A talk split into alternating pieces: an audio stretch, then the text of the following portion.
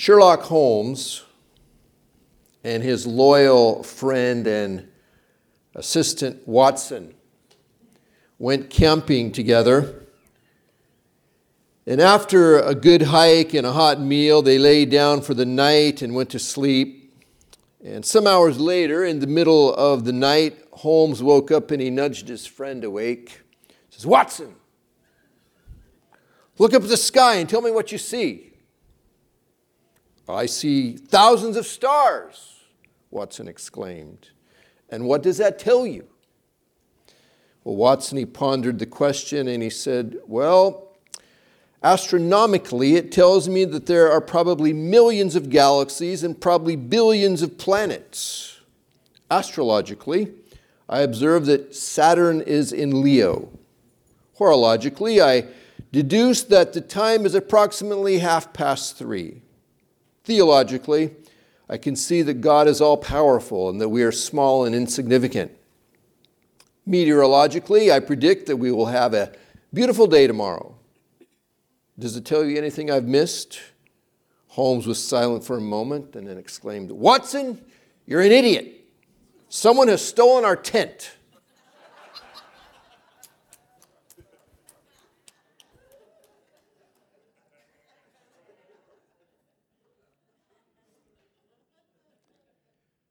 Studying Bible prophecy can be like that. A person can get so focused on certain details, trying to find support for particular views of eschatology, trying to see things that may or may not be there, making connections that may or may not be there, that we miss the really obvious stuff that we should be seeing. Let's flip over to Acts chapter 1 for a moment.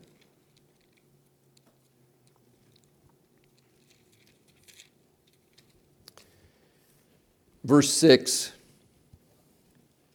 says, Then they gathered around him, Jesus, and asked him, Lord, are you at this time going to restore the kingdom of Israel? And he said to them, his disciples, It's not for you to know the times or dates the Father has set by his own authority. But you will receive power when the Holy Spirit comes on you, and you will be my witnesses in Jerusalem and in all Judea and Samaria and to the ends of the earth. After he said this, he was taken up before their very eyes, and a cloud hid him from their sight. They were looking intently up into the sky as he was going, when suddenly two men dressed in white stood beside them. Men of Galilee, they said, why do you stand here looking into the sky? The same Jesus who has been taken from you into heaven will come back in the same way you have seen him go into heaven. The setting of this uh, little passage that we've just read is it, after Jesus was crucified and then resurrected, he spent nearly a month and a half with the disciples, getting them prepared for the work they would be doing after his departure. It's now time for Jesus to leave them. And the disciples, they want to know when Jesus will be coming back to establish his kingdom on the earth. And he tells them that the timing of that is not something for them to know. Only the Father knows the time of Jesus' return.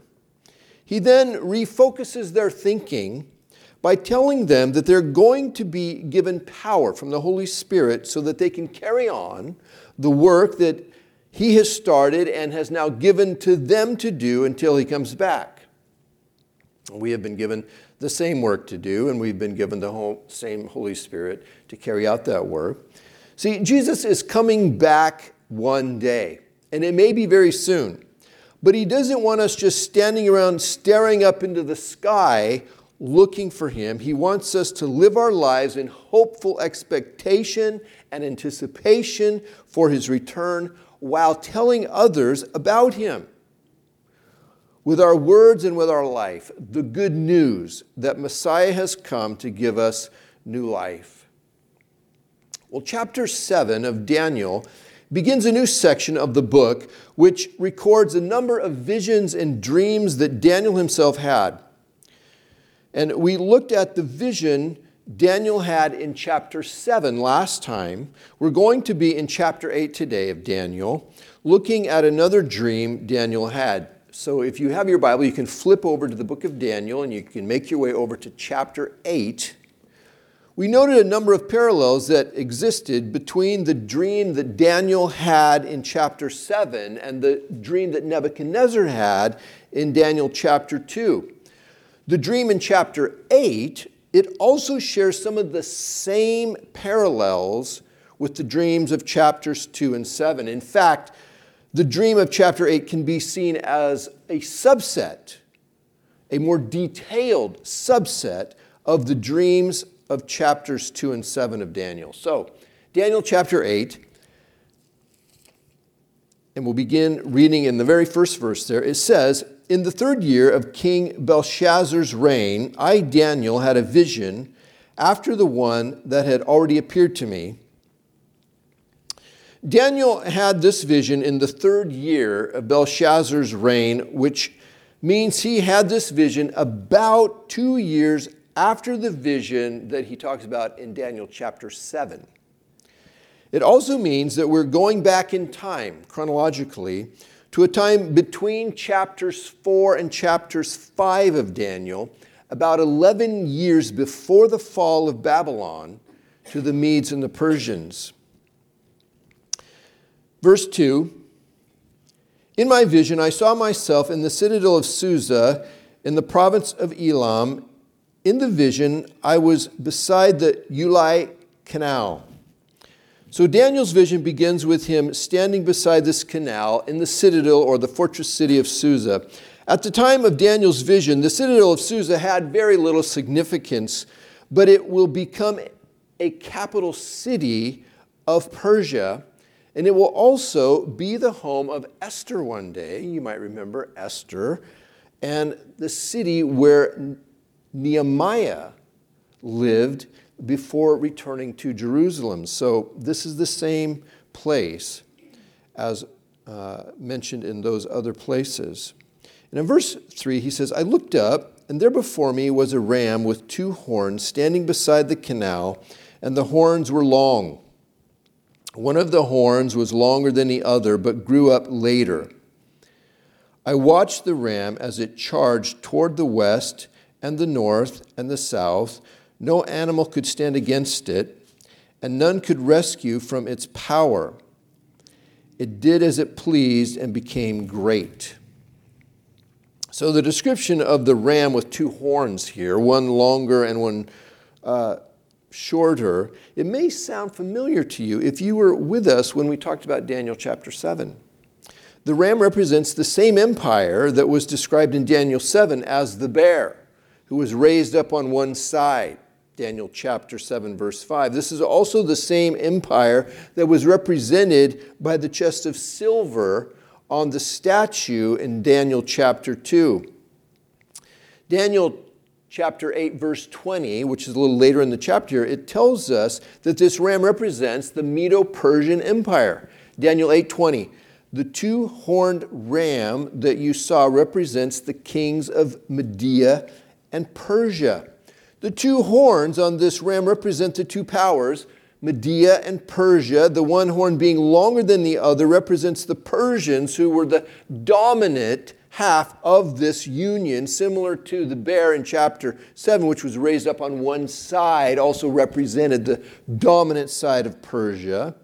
The Medo Persian Empire would stand for almost 200 years before being defeated by the next major empire, the Greeks, led by Alexander the Great.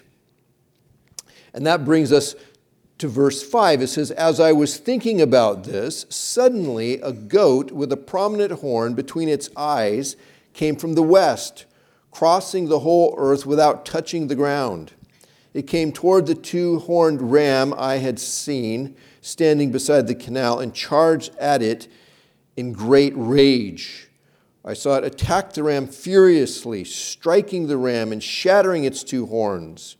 The ram was powerless to stand against it. The goat knocked it to the ground and trampled on it, and none could rescue the ram from its power. The goat became very great, but at the height of its power, the large horn was broken off, and in its place, four prominent horns grew up toward the four winds of heaven. This goat that attacks the ram, it represents the Greek Empire under the leadership of Alexander the Great. And you guys are thinking, how are you getting all this stuff? Well, it explains all this later in the chapter, but I'm moving the interpretation up for you during the dream description so it's all easier, I think, for us to follow than to have it kind of scattered around in the chapter here. So, you know, don't panic. Think, Jeff, what have you been smoking, dude, to even get these ideas? Okay, I, I'm not making this stuff up, as crazy as it may appear to be. But this goat, it represents the Greek Empire under the leadership of Alexander the Great. And it's the same empire that was represented by the leopard in chapter 7 and the thighs of bronze of the statue in chapter 2. Daniel 8 21, later in this chapter, says the shaggy goat is the king of Greece. See, I didn't make it up.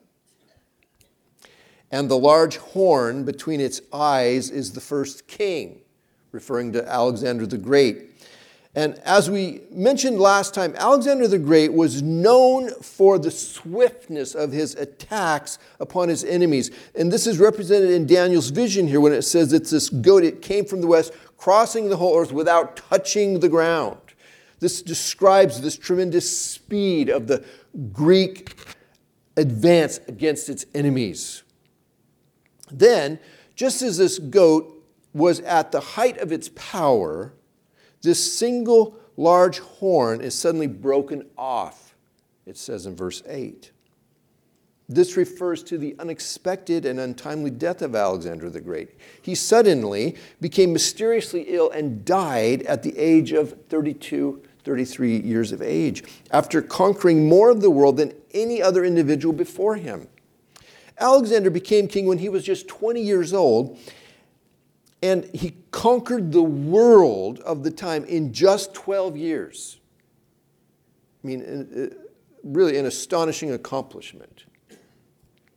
Well, in place of this single horn, four prominent horns grew up in its place. These four horns represent the same thing that the four heads represented on the leopard in chapter 7.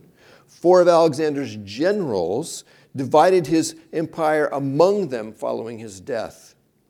Daniel 8:22 says the four horns that replace the one that was broken off represent four kingdoms that will emerge from his nation but will not have the same power.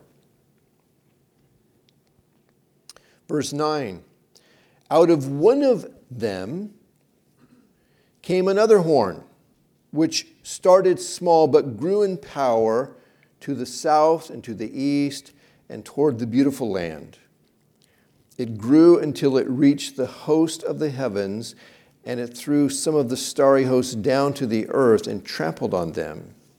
It set itself up to be as great as the commander of the army of the Lord. It took away the daily sacrifice from the Lord and his sanctuary and was thrown down. Because of rebellion, the Lord's people and the daily sacrifice were given over to it. It prospered in everything it did, and truth was thrown to the ground. Then I heard a holy one speaking, and another holy one said to him, how long will it take for the vision to be fulfilled? The vision concerning the daily sacrifice, the rebellion that causes desolation, the surrender of the sanctuary, and the trampling underfoot of the Lord's people. He said to me, It will take 2,300 evenings and mornings, then the sanctuary will be reconsecrated. So, another horn grows up out of one of the four horns of this goat. And it started out small, but it grows to become very powerful, it tells us here. It, it, it, grows towards the south, toward the east, and toward the beautiful land. The beautiful land refers to the land of God's people, Israel. And I, I just want to pause for just a moment and think about that. I love how Daniel refers to the land of Israel as the beautiful land. This is where his heart longs to be. It, it's his true homeland. This is the land that God had given to Daniel's people. And for us who are believers and followers of Jesus, heaven is our beautiful land.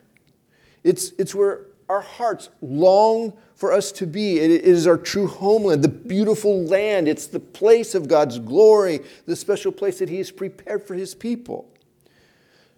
So think about this imagery of the beautiful land. I, I just like that picture that Daniel creates for us in that. Well, returning to his dream here, this, this horn refers historically to an individual, Antiochus Epiphanes, the king of the Syrian Empire, which was one of the four smaller empires that had resulted from the division of Alexander the Great's Greek Empire.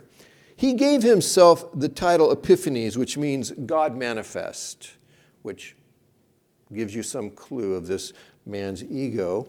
He even claimed to be the Greek god Zeus in human flesh. Well, during Antiochus Epiphanes' rule, Jerusalem was the setting for some of the most blasphemous acts ever committed against God by a human being, as he attempted to stamp out the Jewish religion in an attempt to enforce cultural uniformity among all of the peoples of his kingdom, Antiochus Epiphanes tried to eliminate the practice of the Jewish religion entirely. He wanted everyone to be a Greek, and that meant you were required to abandon whatever you used to be. Well, that was not really a big deal for many people, but for the Jews, it was a very big deal. It was unacceptable, and they refused to do it. He ordered the slaughtering of thousands of Jewish men and women and children. He massacred some 80,000 people as he raged against the Jews and their religion, trying to stamp out the God of the Jews. He even went so far as to erect an idol of Zeus in the temple in Jerusalem, and he desecrated the temple altar by sacrificing pigs on it. These actions became known uh, among the Jews as the abomination of desolation. This was a type, a foreshadowing of the future defiling and the abomination that will take place in the last days under the Antichrist. And this is why we talk about these things. These two holy ones are angels that appear in Daniel's dream. One of them asks the other how long the persecution of God's people, being described here in the desecration of the temple, will last. And the other one answers, it will be 2,300 evenings and mornings. Judah Maccabee the son of a Jewish priest, led a Jewish rebellion against the blasphemous Antiochus Epiphanes, and in 164 BC took back Jerusalem and purified and rededicated the temple. Do you know what holiday the Jews have to commemorate that event? Hanukkah. That is the story behind Hanukkah. So the Jewish holiday of Hanukkah commemorates Judas Maccabees and uh, the Jews with him who rebelled and overthrew uh, Epiphanes, Antiochus Epiphanes, and taking back Jerusalem and purifying and rededicating the temple. Antiochus Epiphanes, he died mysteriously not long after that. The story is told that after Antiochus Epiphanes heard the disturbing news of the defeat of his army by the Maccabean rebels, he began to shout blasphemous threats against the Jews and their God. He was suddenly seized, it says, with severe abdominal pains, which caused him to fall out of the chariot that he was riding, severely injuring himself. It says he eventually died then as worms ate away at his bowels. It said that there was a terrible stench coming from him as he lay in his bed, slowly dying literally being consumed by worms from the inside out. That's nasty. Daniel 8:25 says he will be destroyed but not by human power. God struck Antiochus Epiphanes down. Now verse 15 says, While I, Daniel, was watching the vision and trying to understand it, there before me stood one who looked like a man, and I heard a man's voice from the Ulai calling, Gabriel, tell this man the meaning of the vision. The angel Gabriel is instructed here to explain the meaning of the vision to Daniel. This is the first time in the Bible that an angel is mentioned by name. And this same angel, Gabriel, is also the messenger who will announce the births of John the Baptist and Jesus in Luke chapter 1. The only other angel besides Satan mentioned in the Bible by name is Michael. You can hang on to that as a little bit of trivia. Trivia one of these days when you're in a Bible trivia game, you can bust out with, well, you know, the first angel mentioned in the Bible was Gabriel. And there's only two, Gabriel and Michael, mentioned by name. Daniel, he reacts to the appearance of the angel Gabriel in the same way that others who see a real angel in the Bible also react. He's terrified and he falls on the ground, hoping the angel doesn't turn him into a piece of human toast. And this is quite a contrast, isn't it, from the cute, chubby little cherubs that are commonly depicted in popular culture? Real angels are nothing like that. It's unfortunate the way our culture tends to dumb down spiritual realities to fit its own limitations and lack of imagination. The spiritual is turned into superstitions and bad imitations of physical things and fuzzy Hallmark cards. The real spiritual realm is overwhelming and filled with both glory and terror, unlike anything in this physical world that we regularly dwell in. Well, Gabriel says, understand that the vision concerns the time of the end. And this gives us a clue that what we see with Antiochus Epiphanes is a precursor to what will happen in larger degree with the Antichrist at the end of human rule. That he is a precursor and a type and, and uh, just gives us an idea of what's coming, a taste of it. Verse 18 While he was speaking to me, I was in deep sleep with my face to the ground. Then he touched me and raised me to my feet. He said, I'm going to tell you what will happen later in the time of wrath because the vision concerns the appointed time of the end. The two horned ram that you saw represents the kings of Media and Persia. The shaggy goat is the king of Greece, and the large horn between its eyes is the first king.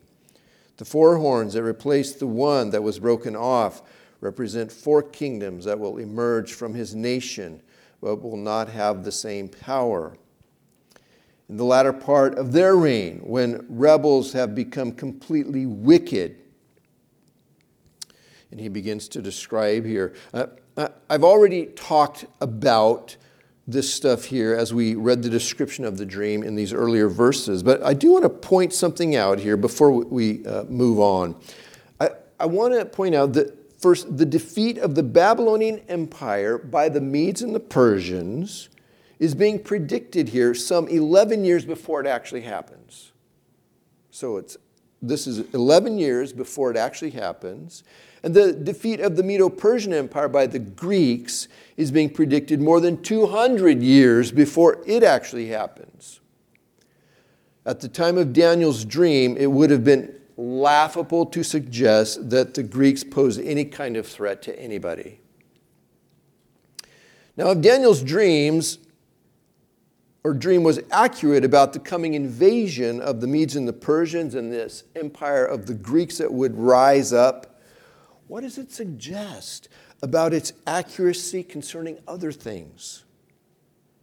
I would say, buckle up. There are rough times ahead for this world, but the Lord will rescue those who put their hope in Him. And we can have confidence in that. In verse 23, it says, In the latter part of their reign, when rebels have become completely wicked, a fierce looking king, a master of intrigue, will arise. He will become very strong, but not by his own power. He will cause astounding devastation and will succeed in whatever he does. He will destroy those who are mighty, the holy people. He will cause deceit to prosper. He will consider himself superior. What they, when they feel secure, he will destroy many and take his stand against the prince of princes. Yet he will be destroyed, but not by human power.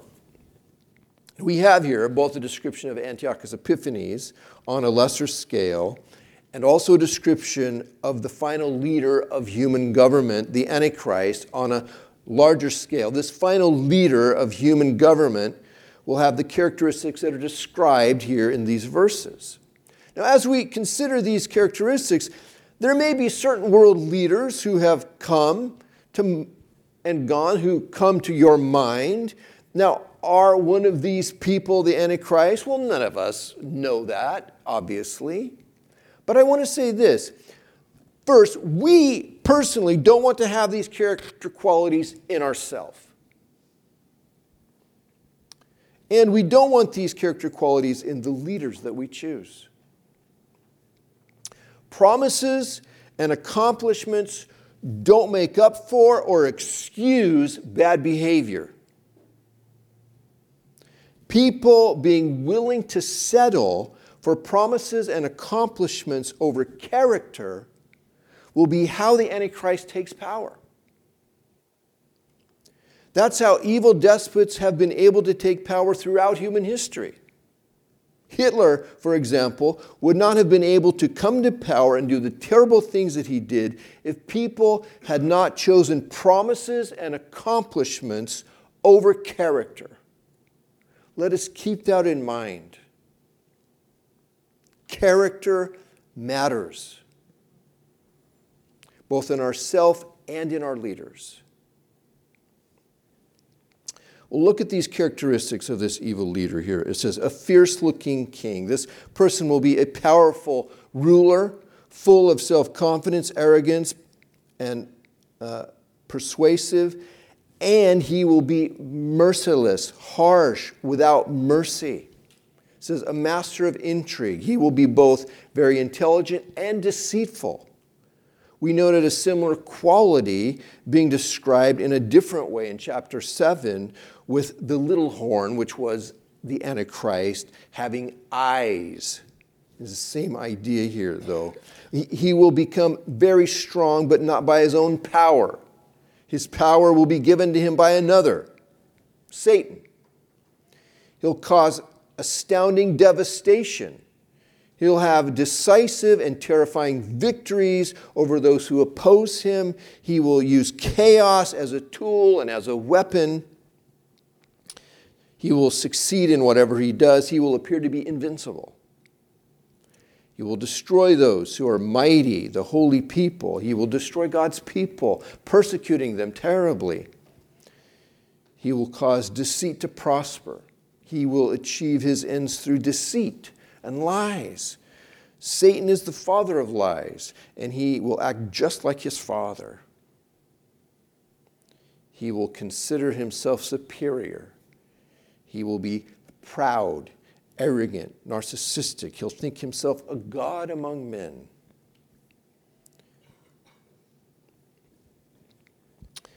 When they feel secure, he will destroy many. He'll create the illusion of peace and security and then destroy many. He will be a backstabber and a betrayer. He'll take his stand against the Prince of Princes.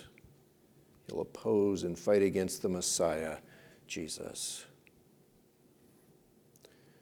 Yet he will be destroyed, but not by human power.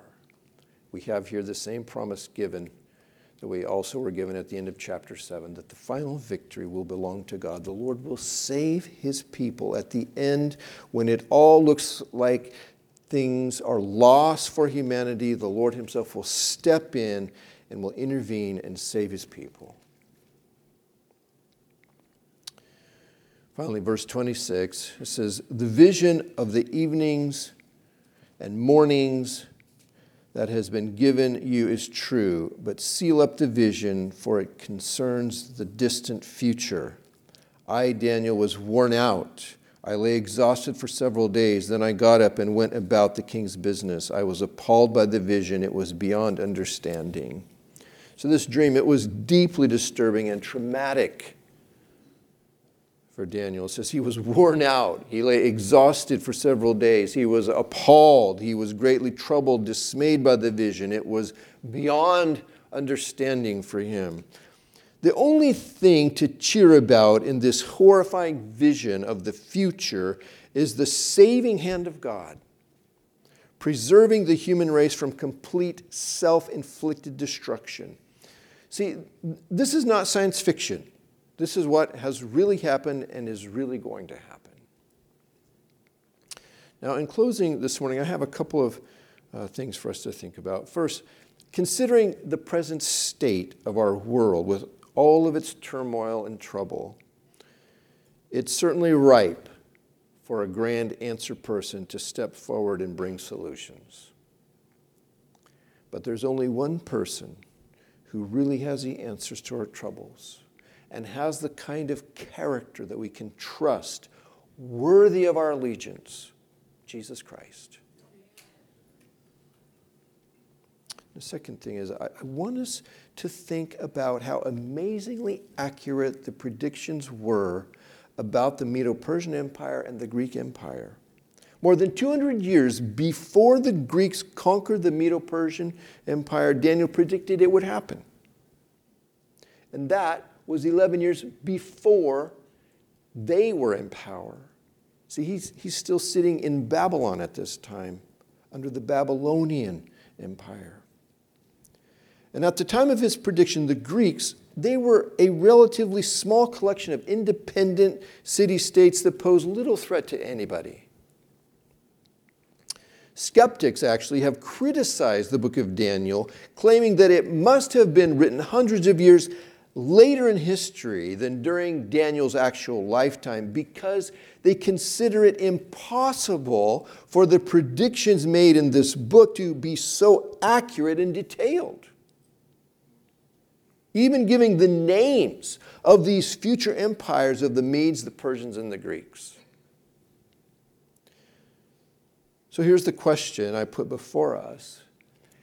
If Daniel's predictions were accurate about the Medo Persian Empire and the Greek Empire, then isn't it, it reasonable to assume that his predictions about the end of human government to also be accurate? Jesus Christ is coming back one day.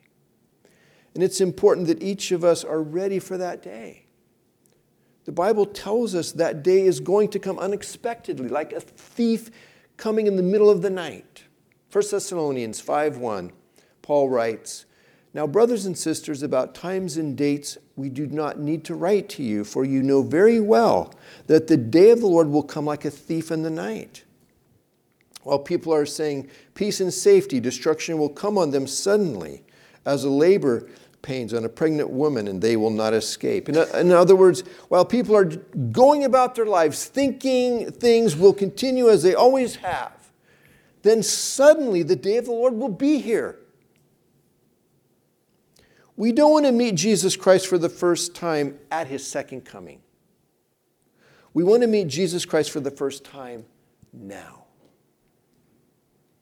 He died on a cross as a sacrifice for our sins. He came back to life on the third day to give us a new life, now an eternal life after death with Him. And we can have a personal, life changing, truly meaningful relationship with God through Jesus Christ right now by asking Him to come into our life and follow Him. You can do that through a very simple prayer, you can begin this life. That's not the life, it's not a magic charm, but it's a way for you to begin, for you to just pray to God yourself God, I believe that Jesus is your Son. I believe that He died for my sins. Forgive me, cleanse me, give me this new life that you have promised through Jesus. I'm going to follow you with my life. In the joke about her, Sherlock Holmes and Watson, that I told at the beginning. Watson, he missed the very obvious thing that their tent had been stolen. For us, we can spend a lot of time talking about ideas of what we think certain things mean in Bible prophecy, but let's not miss the overriding important thing Jesus is coming back. Let's be ready. Amen. Let's close in prayer. Father, we thank you for your word. We thank you for the startling accuracy of these prophecies that you gave to your servant Daniel all those years ago about coming empires and kingdoms and uh, those that are still yet to be. And we can have confidence that as the ones in the past came, those still in the future are coming too. Lord, we ask that you would increase our faith, our confidence in you and your word. We ask you would fill us with hope as we look at our world and it, it seems so uncertain in so many ways, Lord, and confusing. Lord, give us the firm foundation of Jesus Christ to be our rock our security in these times, Lord. Fill our heart with peace and joy. And Lord, may we seek to do as you've called your disciples to do, Jesus, on that day just before you left, that we too would tell others that you have come to rescue us, Lord, from all of this craziness. In Jesus' name, amen.